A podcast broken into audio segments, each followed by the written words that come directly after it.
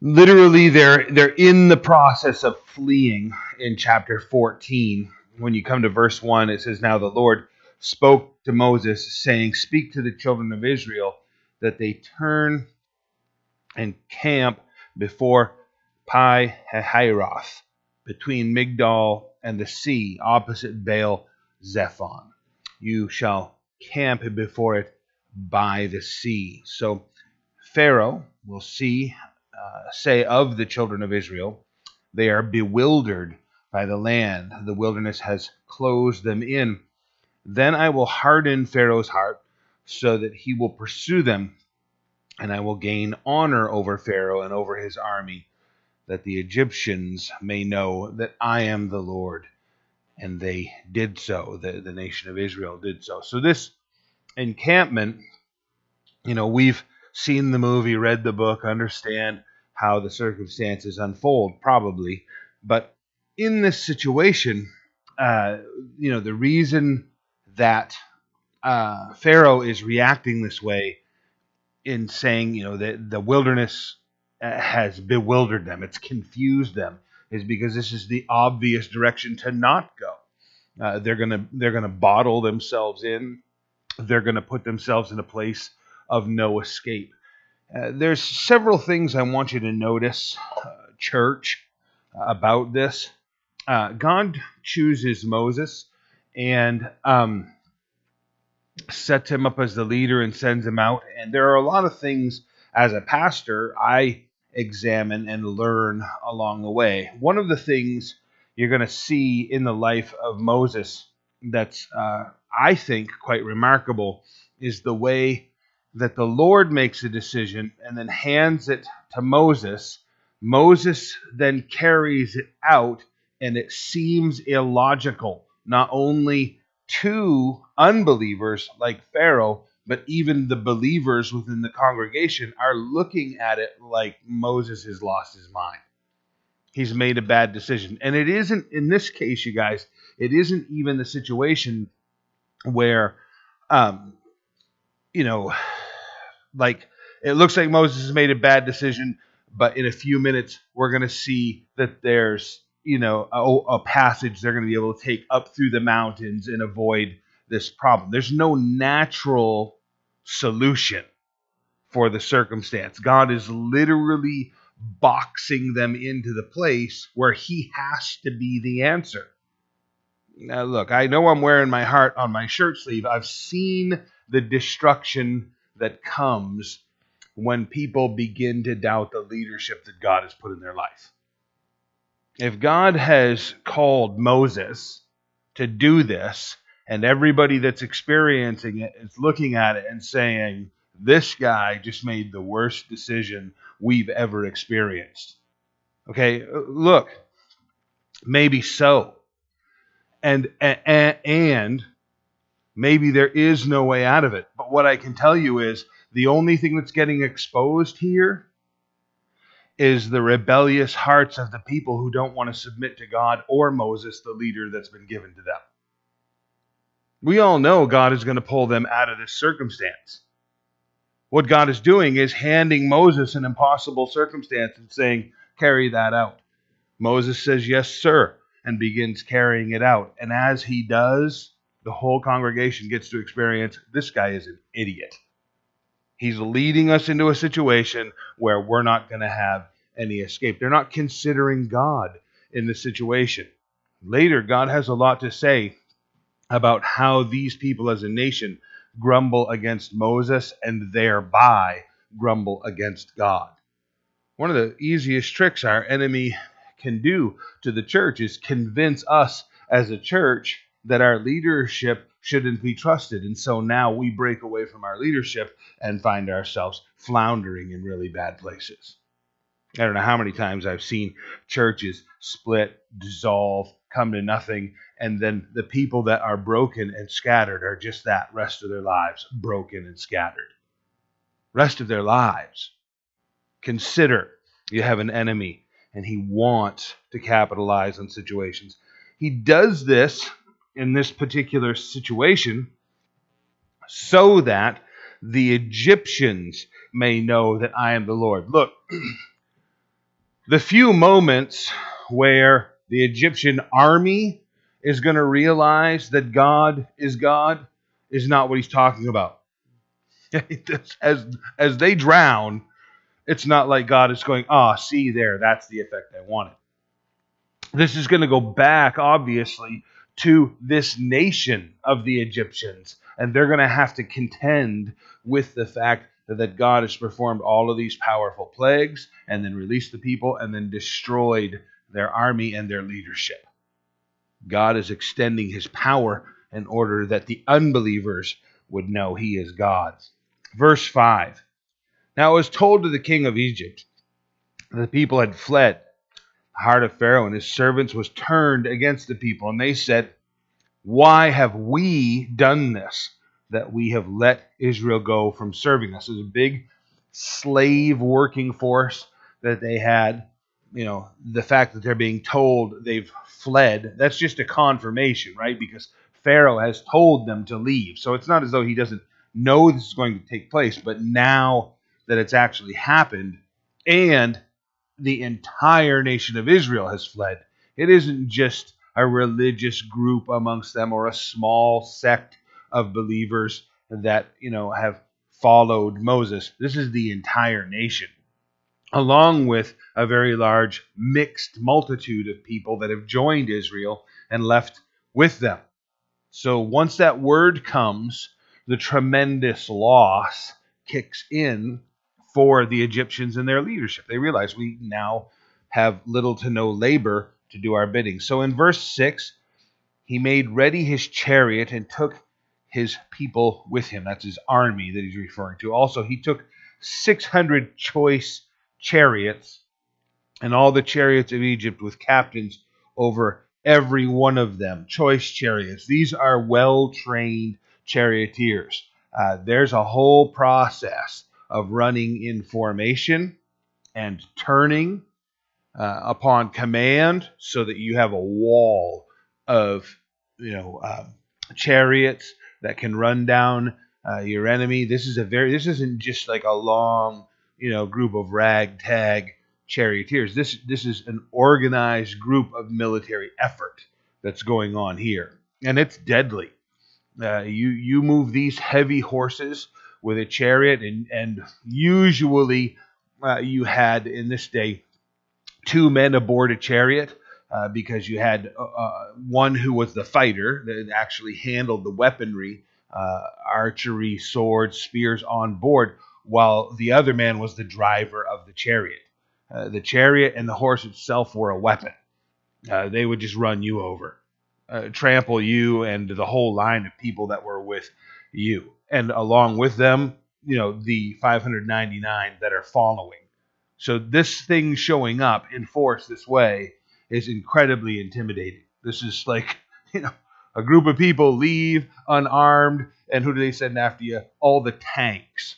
You know what I'm saying? He, this is this is overkill uh, that they're sending out the chariots, the chariots of the Egyptians with the captains over every one of them. So they have the commanders in place in order to have these chariots run the way that they're supposed to. The Lord hardened the heart of Pharaoh, king of Egypt, and he pursued the children of Israel, and the children of Israel went out with boldness. Many times the Lord makes a statement about how he hardened Pharaoh's heart, and we've talked about how God is just demonstrating his strength to the Israeli people. They see the wonders of God and they're moved with respect and fear.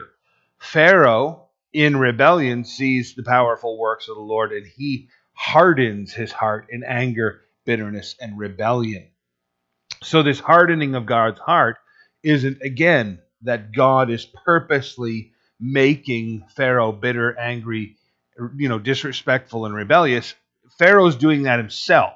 God is just being God. In this case, as God is hardening his heart, it's a confirmation. God is more or less communicating with Pharaoh, you know, in his thoughts and mind, basically saying, if that's the direction you want to go, then let's go right ahead and do that. You want to bring out this army against me and my people? Then please do.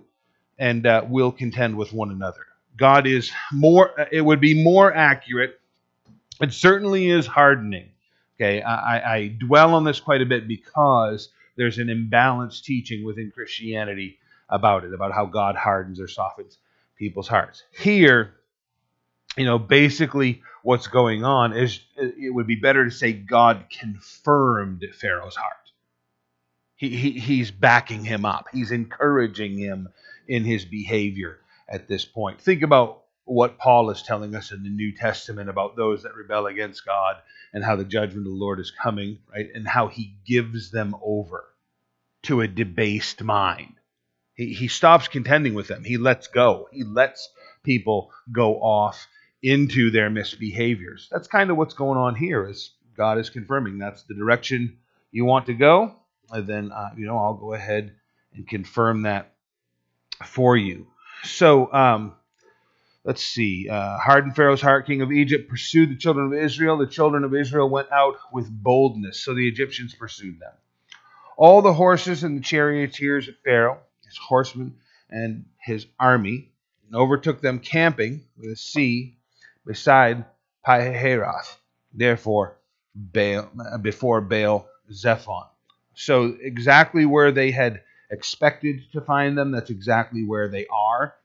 And it's a place of complete compromise. At this point, you know, they don't have any ability to defend themselves. One of the things the Lord says repeatedly in these circumstances is that he did not want to like launch them into circumstances where they would have to go to war because they aren't a people prepared for war at this point. Uh, over the 40 years, particularly with Joshua, their military prowess is developed by God. As you're reading about Og and Heshbon, those that come against Israel, you're going to find these little snippets along the way that let us understand that what God is doing is teaching them war. They're going to end up inside Canaan and they're going to have to conquer all of their enemies. If it's a it's depending on who you listen to. It's an 11 day or a 13 day walk through the desert from Egypt to Canaan. So as far as you know, it being 40 years in the desert, there was a whole bunch of spiritual lessons, but there's also a whole bunch of physical lessons that have to be learned in the process. So these people will be ready and capable of doing battle with the people of Canaan when they arrive there to drive them out. They're they're a slave nation at this point. War, fighting, it's not part of their mentality at all. You know, as exuberant as they might be about their nation and about God, they don't have the skills to handle these circumstances. So here, they're in a complete place of compromise with no skills or abilities to defend themselves. When Pharaoh drew near, verse 10, the children of Israel lifted up their eyes and behold, the Egyptians marched after them. So they were very afraid. And the children of Israel cried out to the Lord. Stop right there. That's the smartest thing they can do, is call out to God. They're going to immediately, you know, in the beginning of verse 11, then speak to their leadership, speak to Moses. But their hearts turning to God is the essential. You can ask advice of friends. You can call me up. You know, you can call the person up who's discipling or mentoring you or your closest friend and seek advice. If you're not calling out to God, you're missing the whole point. If you never call that other person physically to have a conversation with them, but you pray to the Lord, you're talking to the right person and receiving the right answers. You've got to open your heart and reach out to God. So they cried out to the Lord. Then they said to Moses, because there were no graves in Egypt, have you taken us away to die in the wilderness?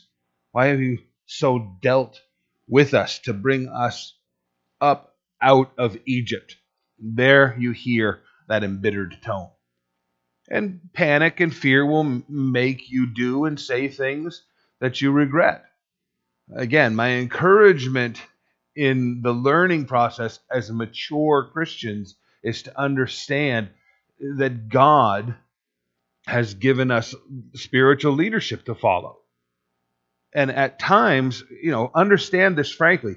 He's going to lead that leadership to do things that will cause our hearts to be exposed for the weakness that's in them. God, we, you know how it is, how blind we are to ourselves. We convince ourselves we're doing wonderful spiritually, and then the test comes and we fail miserably. And we're like, we're the only ones stunned in the room, right? God's not surprised. Our spouse isn't surprised. Our closest friends aren't surprised. We're stunned. We can't believe it. How did I fail? Because that's the weakness that we truly were. That was the sum total of our strength. That's what Proverbs tells us. If you if you faint in the day of adversity, thus is your strength. You know, we don't know ourselves until God has searched our heart and exposed our heart to us. This is what he's doing right here with these people. So you just brought us out here to kill us. Is this not the word that we told you in Egypt, saying, Let us alone, that we may serve the Egyptians? For it would have been better for us to serve the Egyptians than that we should die in the wilderness. So interesting how we quickly lose sight of what living in bondage was like. We, we remember whatever pleasantries were there and we forget the horror. We forget the fear. We forget the difficulty. And we just look back longingly like these people. And you know most of us have studied it to you know we get further on in the years and they want to go back to Egypt and what's their complaint? The menu.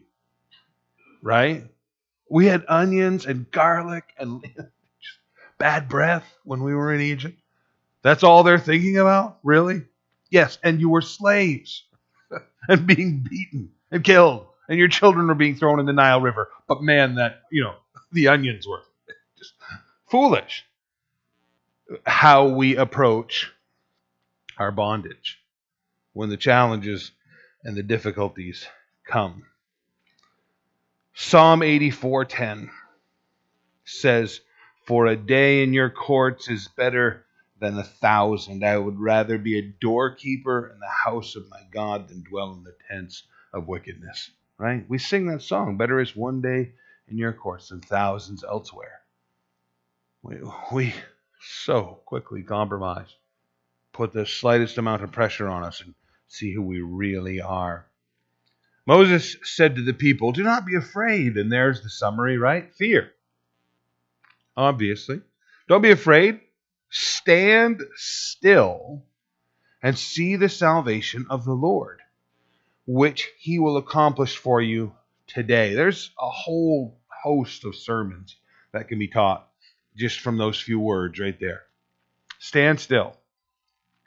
Like, stop fiddling with the thing, you know what I'm saying? Like, stop meddling. Stop trying to fix and, and figure out. You know, be still and know that I am God. Be still and watch my salvation. Get out of the way. You know, God is like that patient father. As many as times as you want to put your hands in the mess, He'll take his hands away and say, okay, go ahead. And he'll let you fool around with the project for as long as you want to. And when you're done and you cry out to him, you take your hands off it, he immediately begins to heal and fix the problem. As many times as you want to slap his hands away and put your hands in the mix, he's content to let you learn that process. It's when we leave it alone. That's very tough to do. So very often we think that somehow it's our accomplishment that's going to save the day. Do not be afraid. Stand still. See the salvation of the Lord. We'll get to the uh, point of our responsibility in just a moment, which He will accomplish for you today. For the Egyptians whom you see today, you will see again no more forever. You're going to be wiped out. The Lord will fight for you, and you shall hold your peace. The Lord said to Moses, why do you cry to me? Tell the children of Israel to go forward. Okay? Two points. Why do you cry to me? Go forward. Why are you praying right now? Get moving. Right? There is an attitude amongst those who consider themselves as super spiritual who seem to always want to point out how, you know, we could pray right now, we could this right now, we could over spiritualizing everything.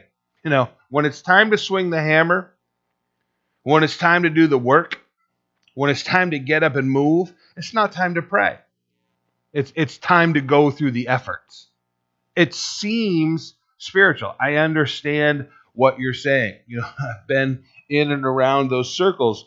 I was with a group of musicians many years ago now, and they had a young man working with them in in their worship team, and uh, he was of this brand, and um, they were following that leadership, uh, you know, his suggestions. They're all young guys, and uh, they they run into a you know problem with this song, and, and I can understand it. You know, you've been working on a thing for some time, and you know, as a drummer and working with musicians, I know you got to work things out. Uh, he had this attitude and mentality like, okay, okay, let's just stop. We need to pray. Which, okay, you know what? Stop and pray. But it turns into this thing where I'm not exaggerating. Every time there's a false note hit, like he just stops everybody. Like we need to pray look, life is going to be full of difficulties, challenges, and mistakes, and there comes a point where you just got to slam your slam your foot down on the accelerator and move forward. And that's where these people are. Everybody's going to the ground. Oh, pray, and God, God Himself is saying, "Why are you talking to me?" This is not the moment for a prayer meeting. There's a murderous army behind you. it's time to move. You know what I'm saying? I mean, you know what I'm talking about, how you've been around certain people who want to over spiritualize every situation. And what's that about? It's about attracting attention to yourself.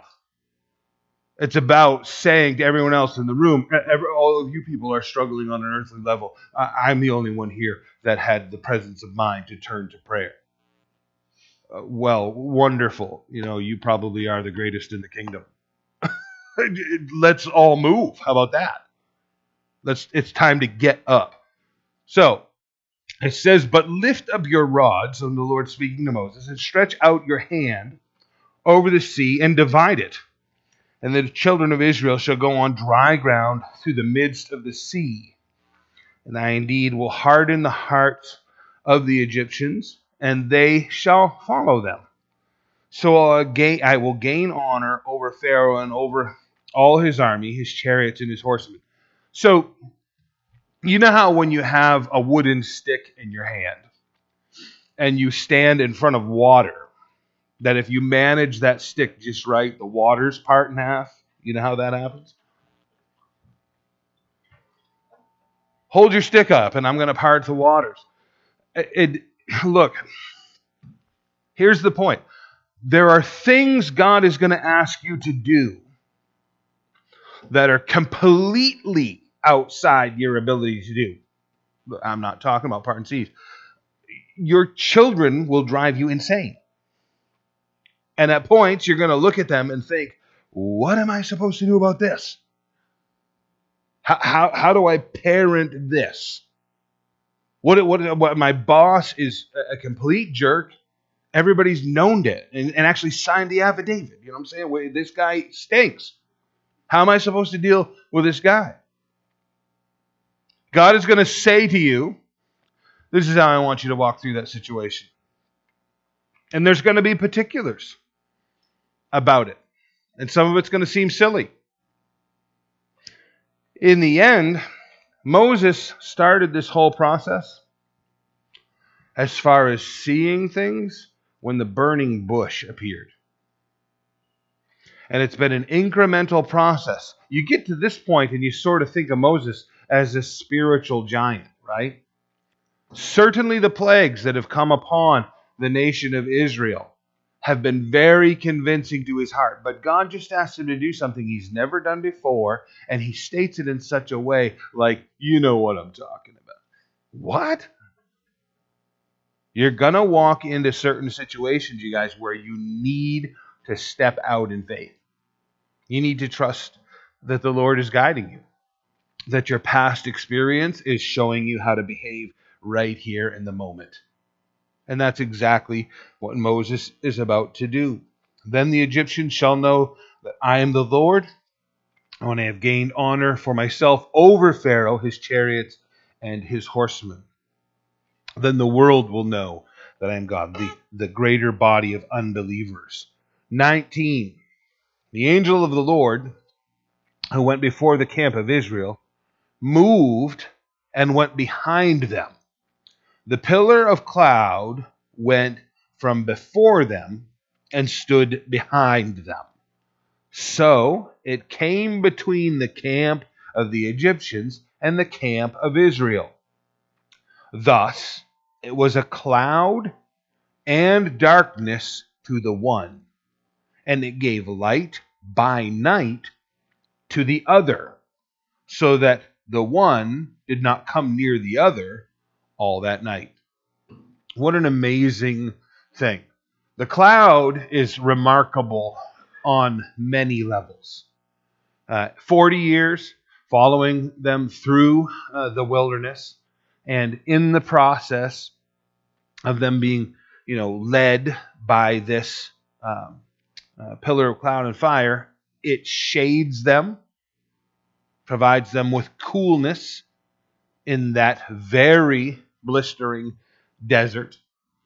You know, the even even the fact that um, you know it, it's it's a dry heat is really dangerous in regard to dehydration and uh, you know just constant exposure to sunlight. The, the fact that they were shaded, which the scripture records, and that at night it gave off warmth and light. So it's like a giant warm street light covering the entire nation of Israel at night. They have security and safety. They can see well enough and they're warmed. So, you know, those of us that have been in the desert know that when the sun sets and there's no cloud cover, which is very typical in desert regions, it gets incredibly cold. Uh, it, it'll drop, you know, go from you know 90 degrees right down to 40 and 50 degrees. Really cold. Uh, the, the people would have a dramatic problem. Instead, God is protecting them. Here, He creates a separation between Egypt, and isn't that such a picture? You know, for the unbeliever, God in His provision is blinding and a barrier something they can't get through. For the believer, it's protection, warmth, provision, safety. God puts himself between the Egyptians and the nation of Israel. And when he does, Egypt uh, experiences blindness and they're incapacitated. Israel, protection, warmth, guidance, light, provision. God's presence is very different based upon the condition of your heart. Then Moses stretched out his hand over the sea. The Lord caused the sea to go back by a strong east wind all that night, and made the sea into dry land, and the waters were divided. So the children of Israel went into the midst of the sea on the dry ground. Notice this, and the waters were a wall to them on the right hand and on their left. And the Egyptians pursued and went after them in the midst of the sea, all Pharaoh's horses, his chariots, and his horsemen. Now, we're going to discuss a couple of things as we move forward, but I just want to put out there to begin with you're going to run into um, false teachings about how this wasn't actually the Red Sea, it was the Reed Sea which is a marshy, marshy region on you know the far side of the Red Sea, and commonly there were you know occasions where people would wade through their miles uh, through uh, you know this very shallow region, uh, you know coming up to perhaps your hips, you know known as the Reed Sea. And what went on here was God caused this wind to just push a lot of that water back, and it became very shallow, and that's how the nation of Israel crossed over was in the Reed Sea, not the Red Sea. what a load of hogwash. You know what I'm saying? They just you hear people they go, you know, if if if this miracle didn't occur right here, where God split the sea as he describes, which we know where this took place, and they've actually found the axles and the wheels of the Egyptian army chariots in the Red Sea. So that's another point to discuss. But even if this was it's not. I'm not trying to even move that direction. But even if it was God pushing back the water in the Reed Sea so that it was very shallow and they could just walk through in ankle deep water, what's more amazing is that the entire Egyptian army is about to drown in six inches of water. So, what way do you want your miracle? You know what I'm saying? I mean, can you see a horse just like burying its head in the water in order to drown itself? I mean, that, that okay, now you got a bigger miracle. All of the Egyptians drowned themselves, and all of their animals drowned themselves. Wow. Okay, so verse 21 Moses stretched out his hand over the sea, caused the Red Sea to go back. As we said, he got walls of water. Verse 24 It came to pass in the morning watch that the Lord looked down upon the army of the Egyptians through the pillar of fire and cloud, and he troubled the army of the Egyptians. I think that's an understatement when you read verse 25. And he took off their chariot wheels so that they drove them with difficulty. Yeah, it's really hard to drive your chariot with no wheels. It's a real drag. But anyway, no, do you get that, Casey? Only one in the room. All right. So they're taking off, the Lord is taking off their wheels so that they drove them with difficulty. The Egyptians said, Let us flee from the face of Israel, for the Lord fights for them against the Egyptians. Now, the, even the unbelievers are becoming aware of what's going on in their midst. And the Lord said to Moses, Stretch out your hand over the sea, that the waters may come back upon the Egyptians, on their chariots, and on their horsemen. Moses stretched out his hand over the sea, and when the morning appeared, the sea returned to its full depth, while the Egyptians were fleeing into it. So the Lord overthrew the Egyptians in the midst of the sea. Then the waters returned and covered the chariots, the horsemen, all the armies of Pharaoh that came into the sea after them. Not so much as one of them remained. But the children of Israel had walked on dry land in the midst of the sea, and the waters were a wall to them on the right hand and on their left. You know, this this whole thing, this explanation right here, the, the Hebrew language is so detailed. To try and make this say anything else is just a blatant attempt at lying. When you hear or read of scholars that have found different ways to interpret this, that's impossible. The intent within the original language is intact. And, and what we're reading right here is true to the circumstance. Walls of water you know, he makes this uh, statement about how the waters congealed. It's a specific description of their firmness. So these walls of water, right? You know, you've you've seen jello congeal from liquid state to solid state. The the water, right, goes from being liquid to congealed on either side of them, the right hand and the left. How do they know it was congealed? Probably a whole bunch of kids tested that. Right? You, are you telling me that if you took your children and walked them through the Red Sea and there were walls of water on either side, if you could keep them away from it, if you could, you know, then they're definitely going to be asking a lot of questions. This is the biggest you know, Sea World they've ever been in. All the way around. You know, somebody was just dragging their finger through congealed water. Like, this is messed up. And it stays until God says so. Verse 1, chapter 15 Then Moses and the children of Israel sang this song to the Lord and spoke, saying, I will sing to the Lord, for he has triumphed gloriously. The horse and its rider he has thrown into the sea. The Lord is my strength and song. He has become my salvation. He is my God, and I will praise him. my father's God, and I will exalt him. The Lord is a man of war. The Lord is his name. Pharaoh's chariots and his army have been cast into the sea. His chosen captains also are drowned in the Red Sea. You know, this summary statement of God's capability and what just transpired. The song of Moses. You know, how long did it take to go from the experience to now the song is intact in Moses' mind, perhaps even written out, and now relayed to the people, and now they're singing it together.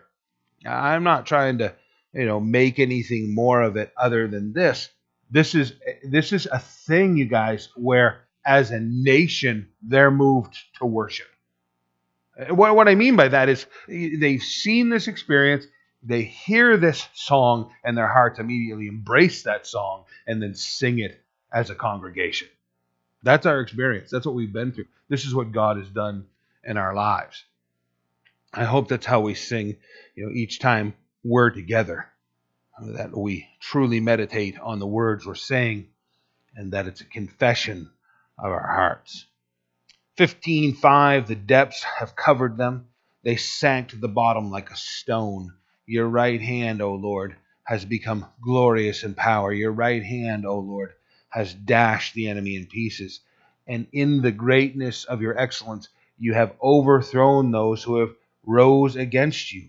You sent forth your wrath. You consumed them like stubble and with the blast of your nostrils the waters were gathered together. The floods stood upright like a heap, and here it is. The depths congealed in the heart of the sea. The enemy said, I will pursue, I will overtake, I will divide the spoils. My desire will be satisfied on them. I will draw my sword, my hand shall destroy them. You blew with your wind, the sea covered them. They sank like lead into the mighty waters. It's a very interesting comparison as God basically holds the Egyptian army out there in all of its glory for us to examine, and then basically says God destroyed them with his breath. I mean, if if it's so effortless for God to just blow upon a sea and upon an army and to destroy them, I think that that should take us to many different levels. The concern about the condition of the world around us, you know, God is not now somehow asthmatic, right? Used to just blow on nations and cause them to wither, can't do that anymore. He's a lot older now. D- listen, does the church not have this attitude to a certain degree? I've had conversations with people who say, "Oh, I just wish God was like He was, uh, you know, in the second chapter of Acts." So what? God rewrote the Scripture. I'm the same yesterday, today, and forever. I'm unchanging. Jesus Christ is unchanging according to Hebrews. God doesn't change. His characteristics, his attributes, his capabilities do not waver, do not fade right? James tells us there's no shadow of turning in him. He's consistent, more consistent than anything you've ever experienced on this world, right? Everything in this world is experiencing deterioration. Entropy is destroying everything. God is unchanged. This is the same God that we served, and that's the comparison he makes. Have, have you had time to be around like real military hardware? seen tanks like right next to them, looked at them and thought about their power. You know, have you know, I got an opportunity years ago to an air show, stood next to a B-1 prototype bomber swing wing aircraft, massive. You know, I've seen pictures of it, had no idea how massive this thing is. So huge. Incredible piece of hardware that God could literally vaporize with his breath. So often people get the wrong impression based upon what they can see and touch and feel. Who is like you, O Lord, among the gods? Who is like you, glorious in holiness, fearful in praise, doing wonders. You stretch out your hand, the earth swallowed them. You and your mercy have led forth the people whom you've redeemed. You have guided them in your strength to your holy habitation. God cares for his own. He develops his people. He protects them. God has not forgotten us, even though our circumstances may feel like it. The people will hear and be afraid. Sorrow will take hold of the inhabitants of Philistia. And then the chiefs of Edom will be dismayed. The mighty men of Moab, trembling, will take hold of them. All the inhabitants of Canaan will melt away. Fear and dread will fall on them. But the greatness of your army, they will be as a stone till your people pass over, O Lord, till the people pass over whom you have purchased. You will bring them in and plant them in the mountain of your inheritance, in the place, O Lord, which you have made for your dwelling, the sanctuary, O Lord, which your hands have established. Now, there are several things about this whole song, but particularly this section, that make it very prophetic. I, I wonder if Moses had any understanding of what he was saying when he specifically mentions Philistia, Edom, Moab, and how they're going to be filled with fear, right? Remember, they, uh, and I'll point that out too. He makes this uh, uh, mention here uh, of how he will cause them to cross over, and uh, he makes the statement twice. You know, they're going to cross over. They're going to cross over. They're going to cross over what? You can cross over the Jordan and enter the land.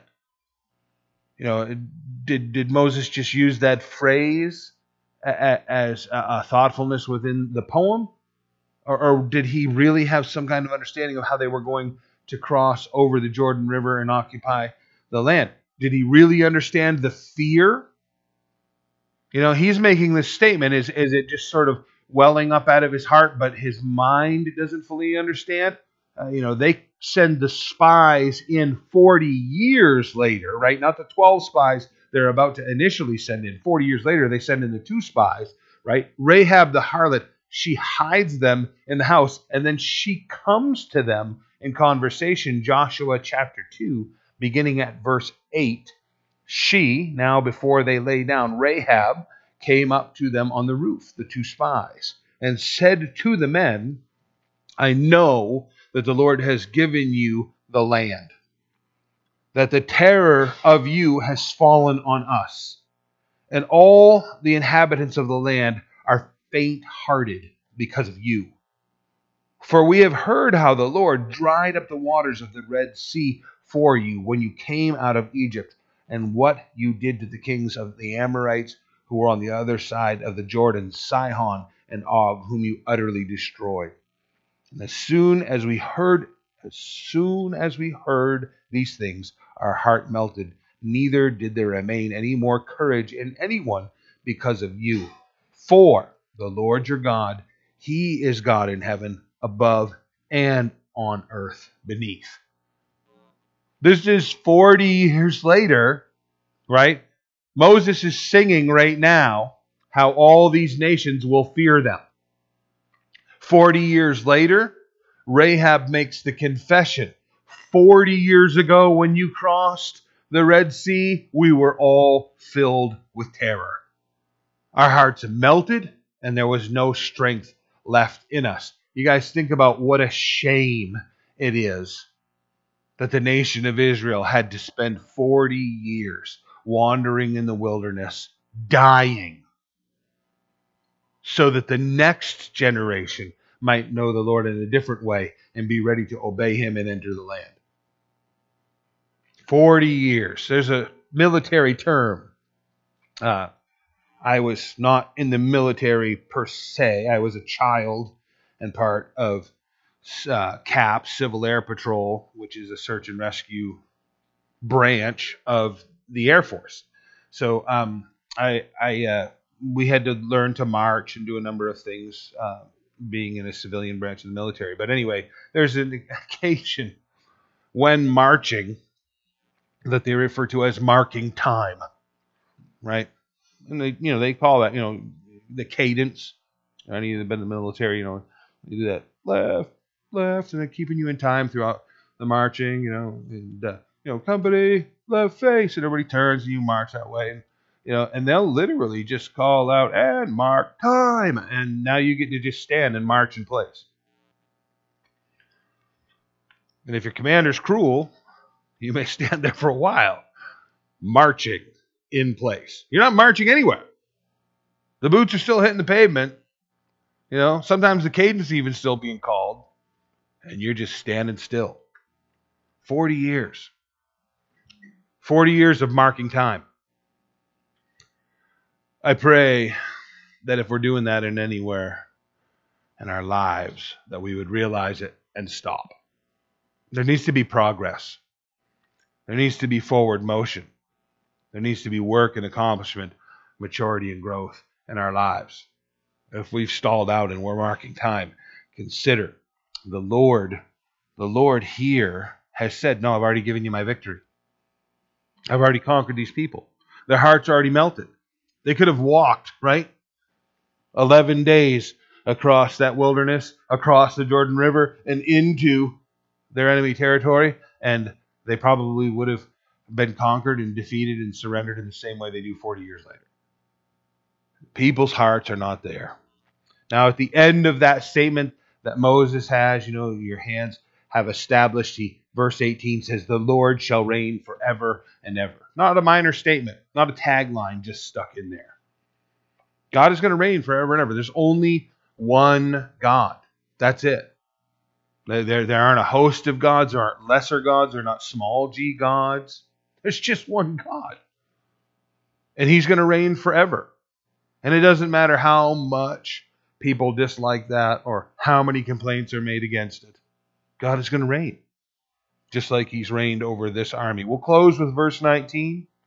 For the horses of Pharaoh uh, went with his chariots and his horsemen into the sea, and the Lord brought back the waters of the sea upon them, but the children of Israel went on dry land in the midst of the sea. We're also going to read uh, the next two verses. I said that would be the last, but this statement that Moses makes about the destruction of the enemies of Israel, it is it is worthy of you. If if you're not a person that keeps a journal, I would strongly recommend it.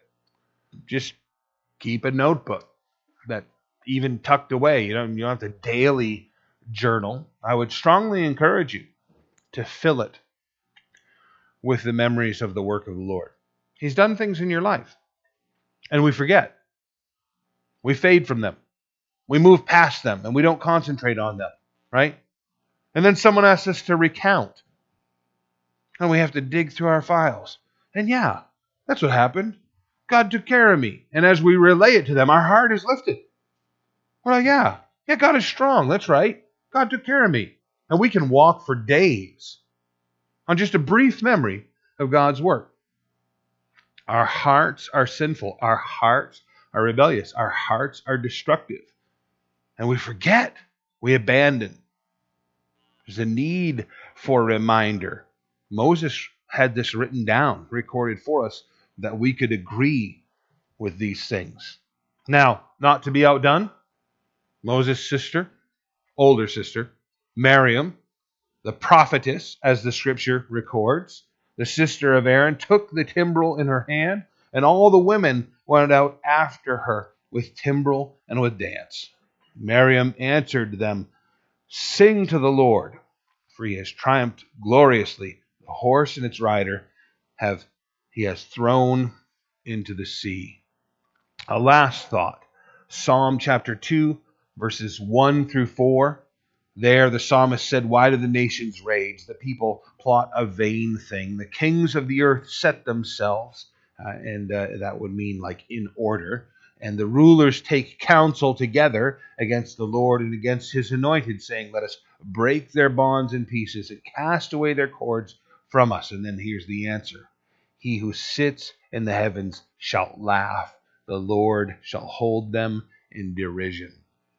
God is literally amused by the rebellious behaviors of the human race. Why, why would we ever think that somehow we're going to throw off or overthrow God?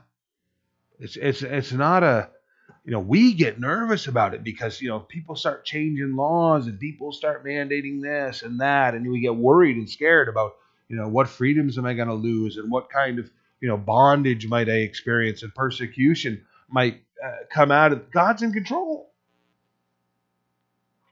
If, if we're going to experience some terrible thing along the way, it's not like God is busy over here, you know, sorting out the junk drawer and just forgot all about us.